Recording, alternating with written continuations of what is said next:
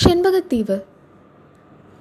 விக்ரமன் கரையை நெருங்க நெருங்க கடல் அலைகளின் ஓசையையும் அடக்கி கொண்டு பலவித வாத்தியங்களின் ஒளி முழங்குவதை கேட்டான். சங்கு, தாரை, எக்காலம், பேரிகை ஆகியவை ஏக காலத்தில் முழங்கி வான முகடு வரையில் பரவி எதிரொலி செய்தன. இவ்வளவு சத்தங்களுக்கிடையில் மாந்தர்களின் குரலில் கிளம்பிய கோஷம் ஒன்று விக்ரமனுக்கு மயிர்கூச்சை உண்டாக்கிற்று. வெற்றிவேல் வீரவேல் எனும் கோஷம்தான் அது. அந்த தீவில் வாழும் மனிதர்கள் என்ன ஜாதி, எப்படிப்பட்டவர்களோ, என்ன பாஷை பேசுபவர்களோ, ஒருவேளை நரமாமிச பட்சணிகளாக கூட இருக்கலாம் அல்லவா என்று இவ்விதமெல்லாம் எண்ணமிட்டு கொண்டிருந்த விக்ரமனுக்கு அங்கு எழுந்த வெற்றிவேல் வீரவேல் எனும் சோழ நாட்டின் வீரத்தமிழ் முழக்கமானது அளவில்லாத வியப்பையும் மகிழ்ச்சியையும் ஊட்டிற்று. இது என்ன அதிசய தீவு!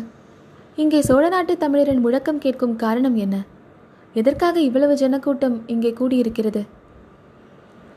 இம்மாதிரி எண்ணங்கள் முன்னை காட்டிலும் அதிவிரைவாக விக்ரமனுடைய உள்ளத்தை அலைத்தன.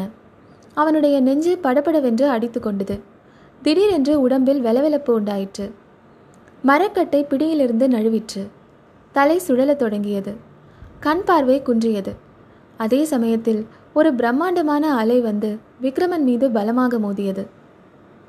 விக்ரமனுக்கு அந்த நிமிஷத்தில் கடலில் உள்ள நீர் அவ்வளவும் திரண்டு வந்து தன் மீது மோதுவதாக தோன்றிற்று. ஒரு கணம் மூச்சும் திணறியது. நமது வாழ்நாள் முடிந்துவிட்டது என்று நினைத்தான் விக்ரமன். பார்த்திப மகாராஜாவுக்கு அவன் அளித்த வாக்குறுதி நினைவுக்கு வந்தது. அன்னை அருள்மொழி தேவியின் கருணை முகமும் சிவனடியாரின் கம்பீர தோற்றமும் கடைசியாக விரிந்து படர்ந்த கண்களுடன் கூடிய அந்த பெண்ணின் மதிவதனமும் ஒன்றன்பின் ஒன்றாகவும் மின்னலை காட்டிலும் விரைவாகவும் தோன்றி மறைந்துவிட்டன. பிறகு அவனுடைய அறிவை ஒரு மகா அந்தகாரம் வந்து மூடிவிட்டது. விக்ரமனுக்கு மறுபடியும் பிரக்ஞை வந்தபோது தான் மணல் தரையில் கிடப்பதாக அவனுக்கு உணர்ச்சி உண்டாயிற்று. கண்கள் மூடியபடி இருந்தன. கடல் அலைகளின் ஓ என்ற ஓசை காதில் கேட்டுக்கொண்டே இருந்தது. நெற்றியில் யாரோ திருநீரிடுவதைப் போல் தோன்றியது. மெதுவாக கண்ணை விழித்து பார்த்தான். சுற்றிலும் ஜனக்கூட்டம் நெருங்கி நிற்பது தெரிந்தது. ஒரு நொடி பொழுதில் எல்லாம் ஞாபகத்துக்கு வந்தன. அவன் கரையை நெருங்கிய போது அந்த ஜனக்கூட்டத்திலிருந்து கிளம்பிய வாத்திய முழக்கங்களும் வாழ்த்தொலிகளும் இப்போது கேட்கவில்லை. இதற்கு மாறாக அசாதாரணமான நிசப்தம் குடிக்கொண்டிருப்பதை அவன் உணர்ந்தான். கொஞ்ச தூரத்தில் எங்கேயோ மாஞ்சோலையில் குயில் ஒன்று கூக்கு கூக்கு என்று கூவிற்று. அந்த குயிலின் இனிய குரல் அங்கே குடிக்கொண்டிருந்த நிசப்தத்தை அதிகமாக எடுத்து காட்டிற்று. கரையை நெருங்கிய போது தனக்கு நேர்ந்த விபத்தின் காரணமாகவே அங்கே கூடியிருந்த ஜனங்கள் அவ்வளவு கவலையுடன் நிசப்தமாக இருந்தார்கள் என்பதை அறிந்து கொண்டான். ஒரு பெரும் பிரயத்தனம் செய்து உடம்பை உதறிக்கொண்டு ஒரு குதி குதித்து எழுந்து நின்றான். அவ்வளவுதான், அந்த ஜனக்கூட்டத்திலிருந்து ஒரு மகத்தான ஆனந்த கோஷம் கிளம்பிற்று. வாத்திய முழக்கங்களுடன் கூட மனிதர்களின் கண்டங்களிலிருந்து எழுந்த வாழ்த்து ஒலிகள் போட்டியிட்டு ஆகாயத்தை அலாவின. இவ்வளவு சத்தங்களுக்கும் மத்தியில் விக்ரமனுக்கு அருகில் கவலை தோய்ந்த முகத்துடன் நின்ற ஒரு பெரிய மனிதர், "விலகுங்கள், விலகுங்கள், கஜராஜனுக்கு வழிவிடுங்கள்" என்று கூவினார். கொஞ்சம் கூர்ந்து கவனித்தோமானால் இந்த மனிதரை நாம் முன்பே பார்த்திருக்கிறோம் என்பது நினைவுக்கு வரும். ஆமாம், மாமல்லபுரத்தில் நடந்த கலை திருநாளின் போது நரசிம்ம சக்கரவர்த்தியின் சமூகத்தில் செண்பகத்தீவு வாசிகளின் விண்ணப்பத்தை சமர்ப்பித்த தூதர்தான் இவர். "விலகுங்கள்" என்று அவருடைய குரலை கேட்டு சுற்றிலும் நின்ற ஜனங்கள் விரைவாக விலகி கொண்டார்கள்.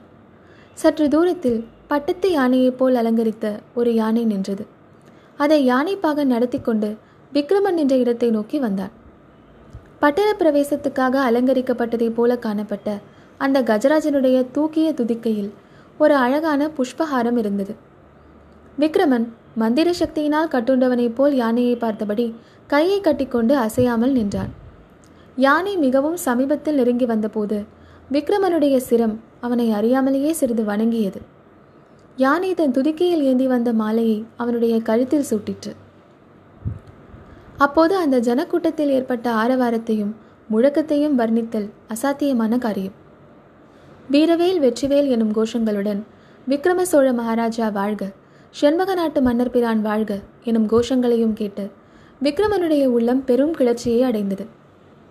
மகா ஆச்சரியம் விளைவித்த இந்த சம்பவங்களை பற்றி யாரிடமாவது கேட்டு தெரிந்து கொள்ள வேண்டும் என்று அவனுக்கு துடிப்பாக இருந்தது. ஆனால் அருகில் நின்றவர்களிடம் பேசுவதற்கு கூட அச்சமயம் அவனுக்கு அவகாசம் கிடைக்கவில்லை. ஏக ஆரவாரங்களுக்கிடையில் விக்ரமனை அந்த யானையின் மீது அமைந்திருந்த அம்பாரியில் ஏற்றினார்கள். யானை கடற்கரையிலிருந்து உள்நாட்டை நோக்கி கம்பீரமாக நடந்து செல்ல ஜனக்கூட்டமும் ஆரவாரத்துடன் அதை பின்தொடர்ந்து சென்றது. அம்பாரியின் மீது வீற்றிருந்த விக்ரமனோ, இல்லை, இதெல்லாம் நிச்சயமாக உண்மை இல்லை, கனவுதான் காண்கிறோம், அல்லது இந்திரஜாலம் மந்திரஜாலம் என்று சொல்கிறார்களே, அப்படி ஏதாவது இருக்க வேண்டும் என்று அடிக்கடி எண்ணிக்கொண்டிருக்கிறான். சுற்றுமுற்றும் அவன் கண்ணில் பட்ட தென்னந்தோப்புகள், மாஞ்சோலைகள், கழனிகள், கால்வாய்கள் எல்லாமே அவனுக்கு சோழ நாட்டு காட்சிகளாகவே புலப்பட்டன. சிறிது நேரம் போன பிறகு ஒரு கிராமம் தென்பட்டதும் அதுவும் தமிழ்நாட்டு கிராமமாகவே தோன்றியது. ஊருக்கு புறத்திலிருந்த கிராம தேவதையின் கோவிலும் அப்படியே தமிழர் கோவிலாக காட்சி தந்தது. இன்னும் சிறிது தூரம் போனதும் ஒரு பட்டணம் காணப்பட்டது. அதன் வீடுகள், வீதிகள், சதுக்கங்கள் எல்லாமே உறையூரின் மாதிரியிலேயே அமைந்திருந்தன. ஆனால் அவ்வளோ பெரிய பட்டணம் இல்லை, அவ்வளவு ஜன நெருக்கமும் கிடையாது, அத்தனை மாட மாளிகைகள் கூட கோபுரங்களும் இல்லை. அப்பட்டணத்தின் வீதிகளில் அவரவர் வீட்டு வாசல்களில் நின்ற ஸ்திரீகள், புருஷர்கள், குழந்தைகள் எல்லோருமே சிறந்த ஆடை ஆபரணங்கள் அணிந்து மலர்ந்த முகத்துடன் நின்றார்கள். அவர்கள் எல்லோரும் தமிழ்நாட்டு மக்களாகவே காணப்பட்டார்கள்.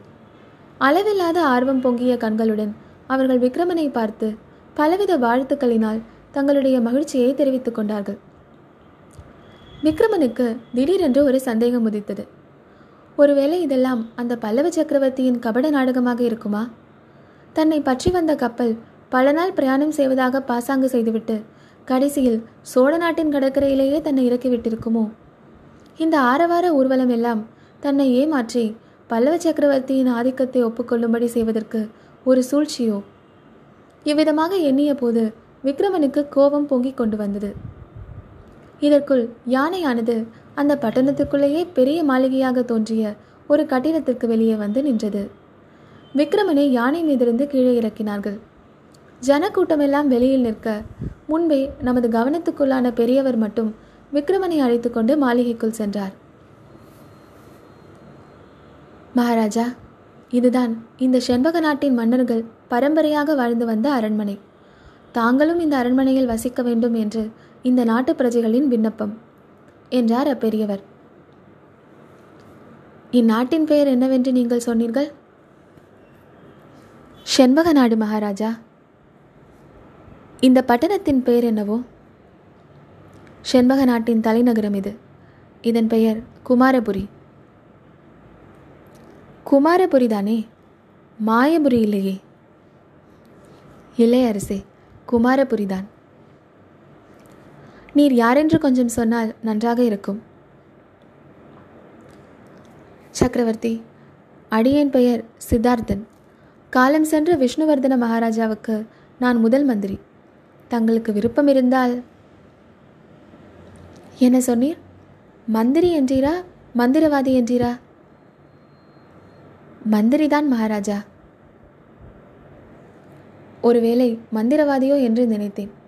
ஆமாம், நீர் மந்திரவாதி இல்லாவிட்டால் நான் யார் என்பதும் என்னை இன்று காலை இந்த தீவுக்கருகில் கொண்டு வந்து இறக்கி விடுவார்கள் என்பதும் எப்படி தெரிந்தது?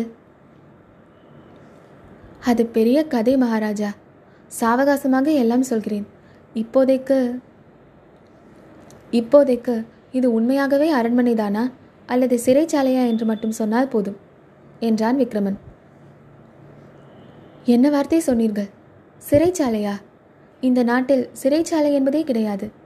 சிறைச்சாலை, ராஜ துரோகம், மரண தண்டனை, இதெல்லாம் பரதகண்டத்திலேதான் மகாராஜா என்றான் சித்தார்த்தன்.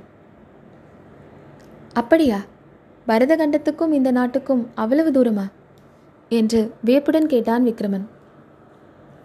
சாதாரணமாக 12 நாள் கடல் பிரயாணம், புயல் மழை முதலியவை குறுக்கிட்டால் இன்னும் அதிக நாளாகும் என்றார் சித்தார்த்தன்.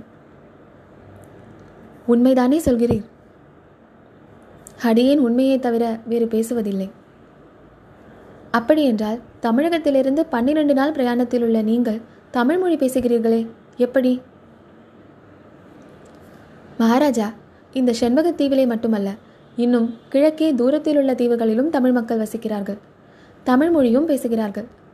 தங்களுடைய முன்னோர் கரிகால சோழரின் காலத்தில் சோழ நாட்டு தமிழர்கள் வளமிக்க இந்த தீவுகளில் வந்து குடியேறினார்கள். கரிகால சோழரின் குமாரர் தான் இந்த பட்டணத்தை ஸ்தாபித்தார். அதனாலேயே குமாரபுரி என்று அதற்கு பெயர் ஏற்பட்டது. அந்த நாளில் சோழ சேனாதிபதி ஒருவர் சக்கரவர்த்தியின் கட்டளையின் பேரில் இந்த நாட்டை ஆட்சி புரிய தொடங்கினார். அவருடைய சந்ததியார் 10 வருஷத்துக்கு முன்பு வரையில் இந்த நாட்டின் அரசர்களாக இருந்து செங்கோல் செலுத்தி வந்தார்கள். அந்த வம்சத்தின் கடைசி அரசரான விஷ்ணுவர்தனர் சந்ததி இல்லாமல் காலமாகிவிட்டார். பிறகு இந்த நாடு இன்று வரையில் அரசர் இல்லாத நாடாக இருந்து வந்தது. அடிக்கடி பக்கத்து தீவுகளில் உள்ளவர்கள் இந்த நாட்டின் பட்டணங்களையும் கிராமங்களையும் சூறையாட ஆரம்பித்தார்கள். வெவ்வேறு பாஷை பேசுவோரும் அநாகரிகங்களும் தட்டை மூஞ்சிக்காரருமான பற்பல சாதியார் இந்த தீவை சுற்றியுள்ள தேசங்களில் வசிக்கிறார்கள். அவர்களை எதிர்த்து நின்று வெற்றி பெறுவதற்கு அரசரில்லா குடிகளாகிய எங்களால் முடியவில்லை. இப்படிப்பட்ட சமயத்தில் முருக கடவுளை அனுப்பி வைத்ததைப் போல் சோழர்குல கொழுந்தான தாங்கள் எங்களை தேடி வந்திருக்கிறீர்கள். எங்களுடைய பாக்கியம்தான். கரிகால சோழனை பற்றி அந்த பெரியவர் பிரஸ்தாபித்த உடனேயே விக்ரமன் மிகவும் சிரத்தையுடன் கேட்க தொடங்கினான். அவனுக்கு இருந்த சந்தேகம், அவநம்பிக்கை எல்லாம் போய்விட்டது. சித்தார்த்தரின் குரல், முகத்தோற்றம் ஆகியவற்றிலிருந்து அவர் சொல்வதெல்லாம் சத்தியம் எனும் நம்பிக்கையும் விக்ரமனுக்கு உண்டாயிற்று. நமது தந்தை பார்த்திப மகாராஜா எந்த கரிகால் வளவனை பற்றி அடிக்கடி பெருமையுடன் பேசி வந்தாரோ அந்த சோழர்குல முதல்வன் காலத்திலே தமிழர்கள் வந்து குடியேறிய நாடுதான் இது. என்ன ஆச்சரியமான விதிவசத்தினாலோ அப்படிப்பட்ட நாட்டுக்கு நாம் வந்து சேர்ந்திருக்கிறோம் என்பதை நினைத்த பொழுது விக்ரமனுக்கு மெய் சிலிர்த்தது, கண்ணில் நீரும் துளிர்த்தது. சித்தார்த்தரே, உம்மை நான் பரிபூரணமாக நம்புகிறேன்.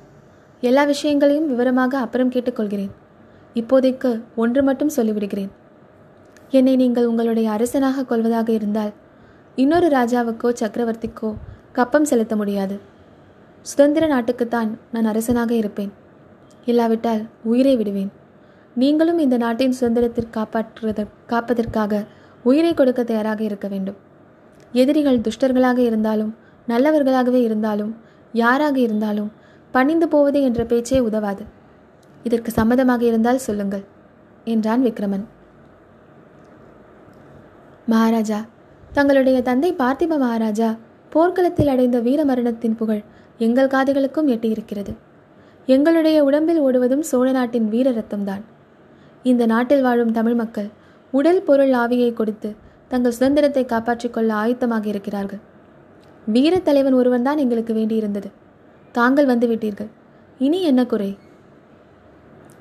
அச்சமயம் கோவில் சேமக்கலத்தின் ஓசை கேட்டது.